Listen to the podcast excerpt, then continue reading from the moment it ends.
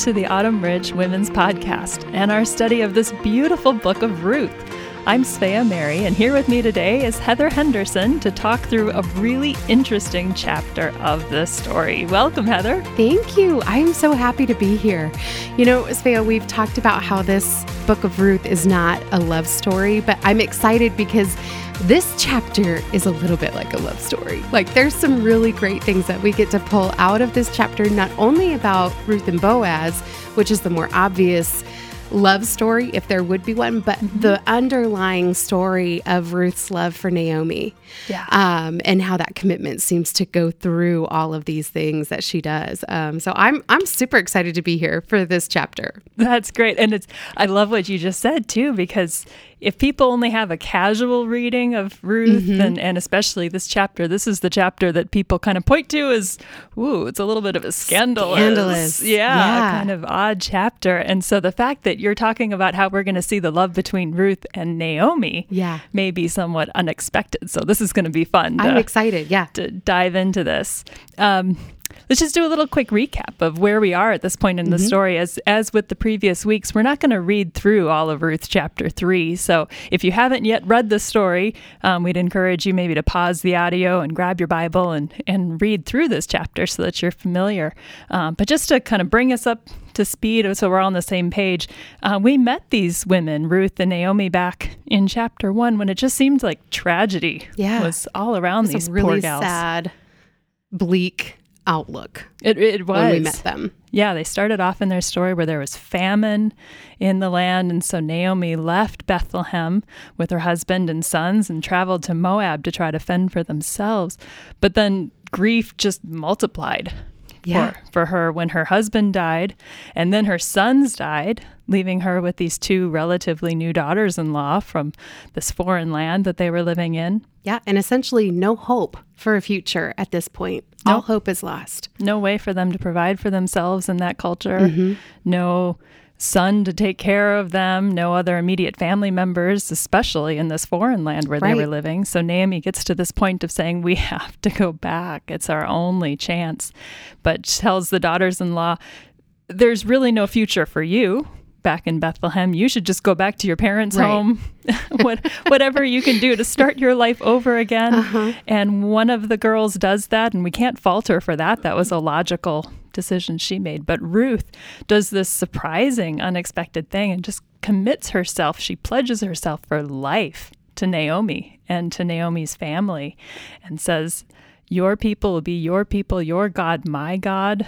Uh, it's really amazing, mm-hmm. you know, mm-hmm. if you think about it. And I wonder about the why. What on earth could have happened in their relationship that mm would cause her to say, No way, I'm not going to go back to my family of origin. I'm going to step with you into the unknown. Yeah. Um, which makes me think of maybe a bigger story of maybe Ruth having that relationship with the true God. Yes. Absolutely. We yeah. talked about it in the previous two weeks about somehow Naomi shared the truth about mm-hmm. God with Ruth. And Ruth took that in, and we see Ruth um, demonstrating clear confidence in in God. Right, really identifying with with the culture that Naomi is from. Yeah, yeah. So, chapter two gave us a lot of happy uh, developments, a lot of solutions to the problems that were set up in chapter one.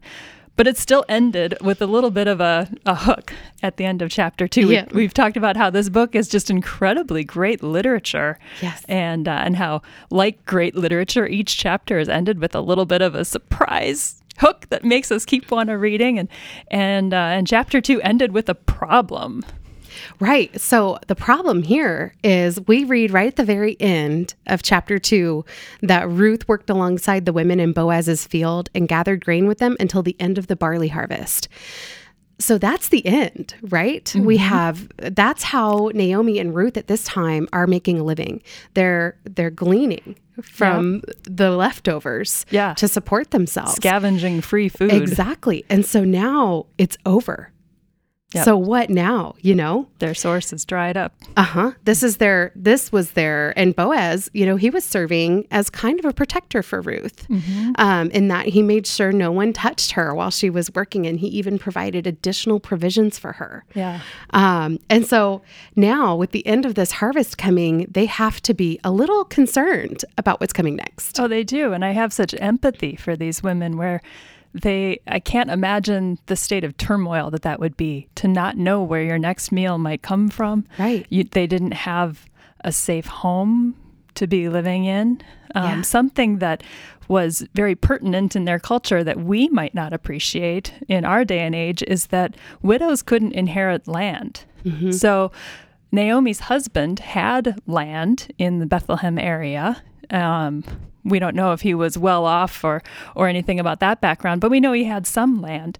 But land in that culture was completely tied up with uh, your your portion, so to speak, of God's promised land. It right. was like your your stake of God's blessings that He had promised to His people, and it had to stay within the family line. Right. So when someone died, land would pass from father to son, or even it wasn't completely against women. It could actually pass to a daughter as well, but it wouldn't pass to a widow. No, to the widow. So yeah. that's, I mean, I mean that's just another way to, I mean, really to show how show how dire how this desperate is. these poor we're women really were. at the end. Yeah, um, they really were in, in trouble that way. And so the solution that would apply in this case when there was no son or no daughter to inherit the land they wanted to keep it still within the family. Right. So again, something that we might not relate to in our current culture, but they had this this family system called the kinsman redeemer, mm-hmm. and it's something that uh, is tie is very much associated with the Book of Ruth. This is talking about the kinsman redeemer, and a kinsman redeemer was basically like a designated family member who would step in to act as the legal representative for the family member that had died. He would redeem the land, literally. He would either buy it back if it was in debt or if there were obligations that were associated with this land. Uh, he would care for the widow. Yeah. That would be part of that family. It's a huge responsibility. It was. It wasn't just like a free inheritance. No. Like a, a windfall no, of land. I'm taking you're, on all of this. You're basically managing, yeah, all of the responsibilities and obligations associated with mm-hmm. someone's mm-hmm. estate, which might not have been a profitable thing. Right. Because this it, is on behalf of someone else, right? Mm-hmm. So and, if this takes place, mm-hmm. the the um, this child or the son of whomever he's redeeming would be the ultimate inheritor. Exactly, because like we'd said before, land had to stay within the original family, right? And so this this redeemer uh, would would not be able to keep this land himself forever, mm-hmm. but would be expected to pass it on to any family member. So here's this kind of interesting dimension that comes into here because a kinsman redeemer would not just inherit this land, but would be encouraged to take any widow as his own wife and to have a child with her so that that child could then be the member of the family line that would carry on this family and and ultimately be the one to inherit that land and keep the family going. Yeah, I can't help but think of the parallel of Christ. Like mm. I'm seeing this this theme of a kinsman redeemer mm. and and how beautifully it's setting us up for what's going to happen with Jesus in the future, but it's like these little glimpses of hope yes to come. Yes. Um, that's it always gets me super excited when I read about a kinsman redeemer. I'm like, oh, this is gonna be Jesus. Uh, yes, absolutely. well, there's no mistake that we call Jesus our great redeemer. Mm-hmm. Sometimes that's a very apt description and and maybe a fun thing for us to keep in mind as we talk through chapter three. So let's do that. Let's talk yes. through chapter three. So so we've kind of set up this problem that Naomi and Ruth still had, and now this this plan. Right. There's a possibility of hope through Naomi has a plan through a kinsman redeemer, and we find out in chapter two and three that Boaz is a qualified kinsman redeemer. Yeah, she says he is a close relative right there, which I think is interesting because it's not he is the one; he's mm-hmm. a he's yeah. a consideration, um, and we don't know how many other family members there could have been that would have qualified. Yeah. Um, we learn later that there's one other. Yeah. Um, who's even closer? Who's yeah. even closer? Um, but this is the one that she has identified in her scheming as as the best candidate. Yes.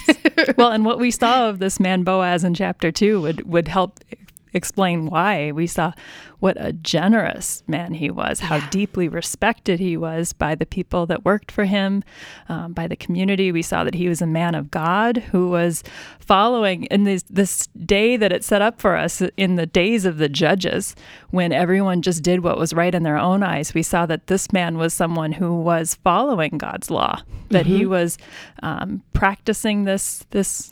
Um, this practice of letting the poor and the foreigners and the widows come to his field to just take his grain as a way to provide for them. Right. And he was offering them protection, mm-hmm. um, which is so unusual at that time as well. They must have felt so safe. Yes.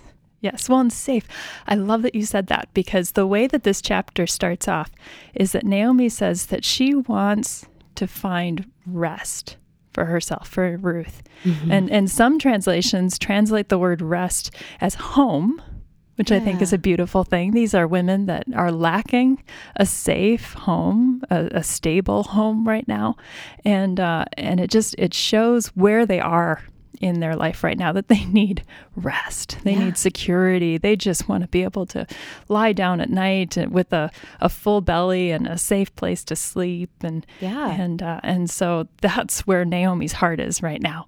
And I think the fact that she's beginning to make a plan to find this home, this rest for her and Ruth, is a really hopeful sign of her healing mm-hmm. and her recovery. We saw in chapter one how she describes herself as being bitter. Right. Her life is just, just call me bitter. My it, life is bitter. yeah, it's just everything's fallen apart.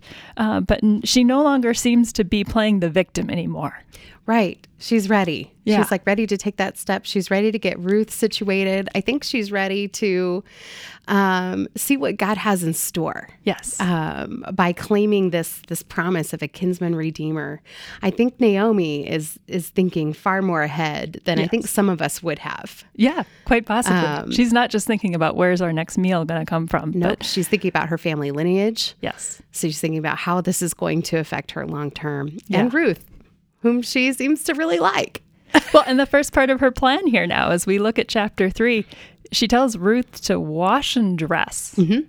You know, and now this could be that she wants Ruth to be looking her best for this plan that she has for for how she's going to meet Boaz this night, but it also could signify that she's telling Ruth, you know, you, it's time for you to take off your mourning mm-hmm. clothes, your widow's clothes. It, we don't know, but it might have been that Ruth was still wearing the traditional dress of a widow. She could have. And, you know, we're reading in this, I think it's verse three, where she's telling her to put perfume on, mm-hmm. dress in your nicest clothes. Some commentaries I read said this is very bridal. Mm-hmm. Like she's almost dressing for a wedding. Yeah um, and, and signifying that she's ready to move forward. Yes, your widow's chapter is ended. It's time mm-hmm. to be mm-hmm. done mourning, and it's time to be looking forward to this next chapter, this chapter where she's ready to marry again. Yeah. Um, she sends Ruth to the threshing floor where Boaz and his men were processing all of the grain that they've just harvested. And now, you know, we we don't have threshing floors here in Rochester. No. I don't think so. I haven't seen any. no, I don't think that there are. Um, and so we might not appreciate at first glance that uh, this is kind of a, a bizarre place to meet someone. Kind of a rough crowd. Um, just a reminder we're still in the time of judges where mm-hmm. people are doing what they feel is right. Mm-hmm. Um, there's not a law in place. Um, so this could be a pretty rough crowd. I would imagine after a long harvest season, these are men who are ready to let loose. You know, they're ready to to relax and and drink and and find loose women. And yeah. they're probably it's probably not the most wholesome place. No, apparently it wasn't in many cases. Now, there's great evidence in this chapter to suggest that Boaz ran a much tighter ship. It does seem that way. Than, than others did. We'll see uh, in verse 14, he was concerned that anyone might think that there was a woman there. So there probably weren't loose women hanging out at this particular probably threshing floor. Not. Um, so we, we think his was much, much safer than what was going on there. But we know that even just the idea of the threshing floor was this is the place where they'd brought in all of these sheaves of grain that they'd harvested and they're separating mm-hmm. the the actual grain from the chaff. Yeah. And it would be pretty open places because you'd want the wind just to blow the chaff away, which would make it the kind of place that was a little bit vulnerable to mm-hmm. attack, either from thieves or, or wild animals just yeah. looking for a, a, meal, which is why Boaz and his men would be sleeping there that night. That would make sense. They're they're there to protect their harvest and not just have it get right. taken or, or eaten up in one night. But it also means that it's kind of an open, vulnerable place There's for a young a woman in the middle of the night. Yeah. Right. Mm-hmm. Not a lot of privacy. Something I think is interesting too, and maybe there's more discussion in here that's not really written, is uh, Ruth's willingness to just obey what Naomi says. Mm. Like she's like, You have this harebrained idea. Okay, I'll do it. Yeah. I'll go to this place at yeah. night. But I think it's it's again just another sign of Ruth's devotion to Naomi. That yeah. Naomi would say, Here's the plan. Yeah. And Naomi would say, you got it. Yep. I'm in. I'm yep. going to do this for you. But it had to be incredibly scary. Yes. Incredibly scary. She had to, I mean, you don't know what to expect. Ruth made and herself very vulnerable in this. Is very vulnerable. Mm-hmm. The things that she's about to do to basically propose marriage yes. is really exposing her yeah. to, I mean, if this goes sideways, this goes bad. Yes. Absolutely. So mm-hmm. let's look at what she did. So Naomi's bizarre instruction is that she's supposed to go to Boaz after he's eaten and and had his fill and he's asleep and she's to lie down and uncover his feet. Uncover his feet or his legs. It depends on, I mean, the commentaries go all over the place, right? Yeah. This is where we start to think this could be really scandalous. Yeah. um, because it could be in some, in some commentaries, the, the term to uncover somebody's feet or legs is very sexual. Mm-hmm. Um, but I don't think that's what we're seeing right now. Yeah, I think I that this is very wholesome. Mm-hmm in a marriage proposal mm-hmm. and saying, asking, Will you cover me under your wings? Yes. Under your wings of protection. Yeah. I, I, I, agree with you. And, and it, it is important that we acknowledge that commentaries mm-hmm. disagree on exactly what happened here. Some do play into the scandalous side of it a little bit. Yeah. Um, but, but more of the more contemporary commentaries will suggest that nothing untoward happened that night, that, um, that Ruth and Boaz's character is established so firmly right. in this chapter. And if you step back and think about it again in this context where family lineage was everything. Mm-hmm. To try to trick Boaz into getting Ruth pregnant actually would not have accomplished anything no. at all. It would have only made Ruth that much more of an outcast uh-huh. um, and, and even more unqualified than right. she already was. So there wasn't really any advantage in trying to, you know, elicit some kind of a secret no, pregnancy. It seems very out of character Completely. for who we know Ruth and Boaz to be up to this point. Up to this point and even after. Even after. We'll see. It seems yeah. like, wait a sec, that would just be like taking this story and throwing it in a totally different context. Yeah. It just wouldn't it wouldn't work. So the commentaries that that uphold that standard of Ruth and Boaz's character would suggest that uncovering his feet probably was not intended to be a, a, sexual kind of act, but rather it could have even been as simple as he's sleeping. Right. So uncover his feet. He'll get chilly in the middle of the night and wake up and he's see gonna you. wake up. Which is what happened. We're told at midnight he woke up and he sees her lying there and he's startled. Because uh-huh, again, clearly. like we said, we're not expecting women to be There's in a woman. Boaz's place. yeah, and and she she makes this statement that, as you said, Heather, is this basically a proposal. Would you cover me with your yeah. garment, with your wings?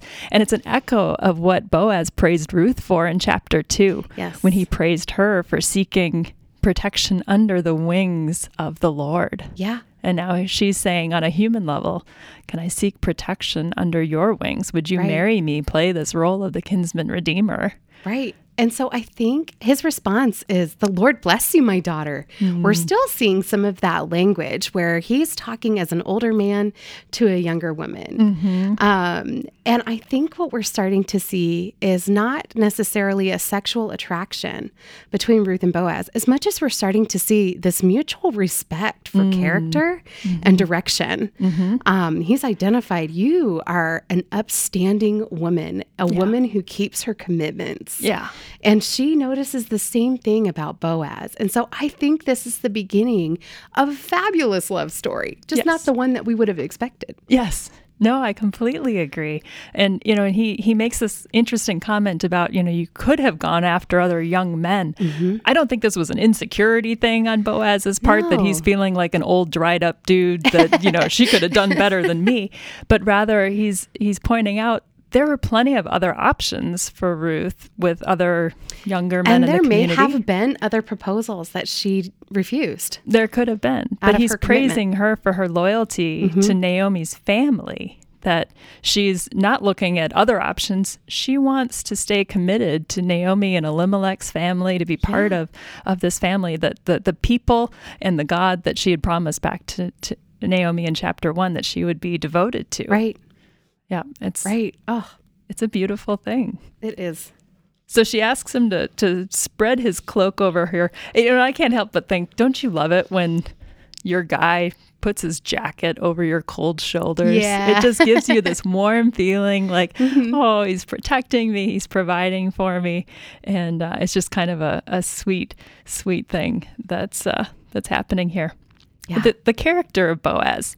Um, you know, again, we kind of already alluded to this, but the idea that I don't think anything scandalous happened Mm-mm. there that night when we see his character. I mean, just look at some of this. Like in verse 8, we see he's startled to see a woman there. So this right.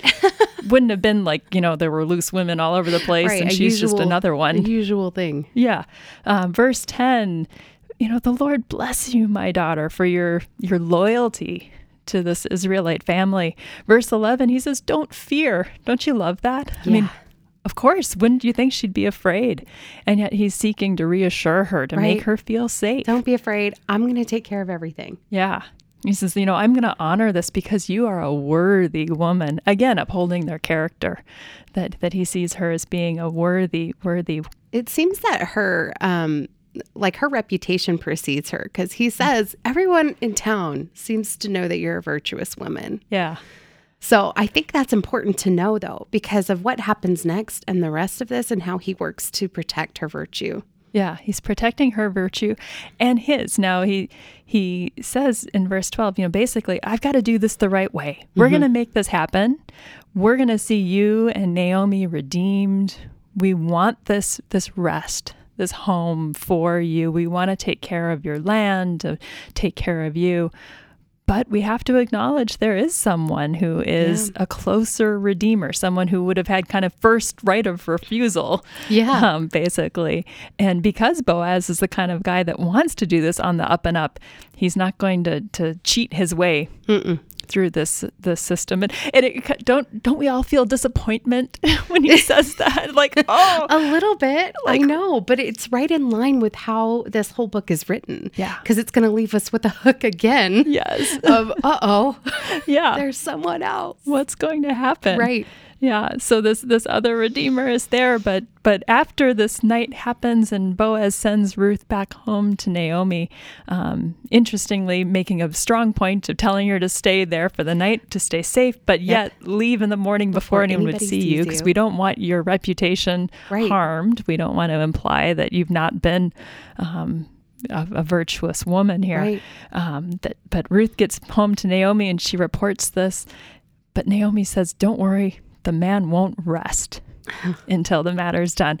So we have this bookend. She started off, you know, she's seeking rest for herself and for Ruth, and it ends with the Boaz won't rest until this is done. Yeah. And I just think that's kind of a fun literary bookend. That had to be so exciting. I'm just mm-hmm. imagining her sitting there all day like, what's happening next? Yeah. I wonder if he's there.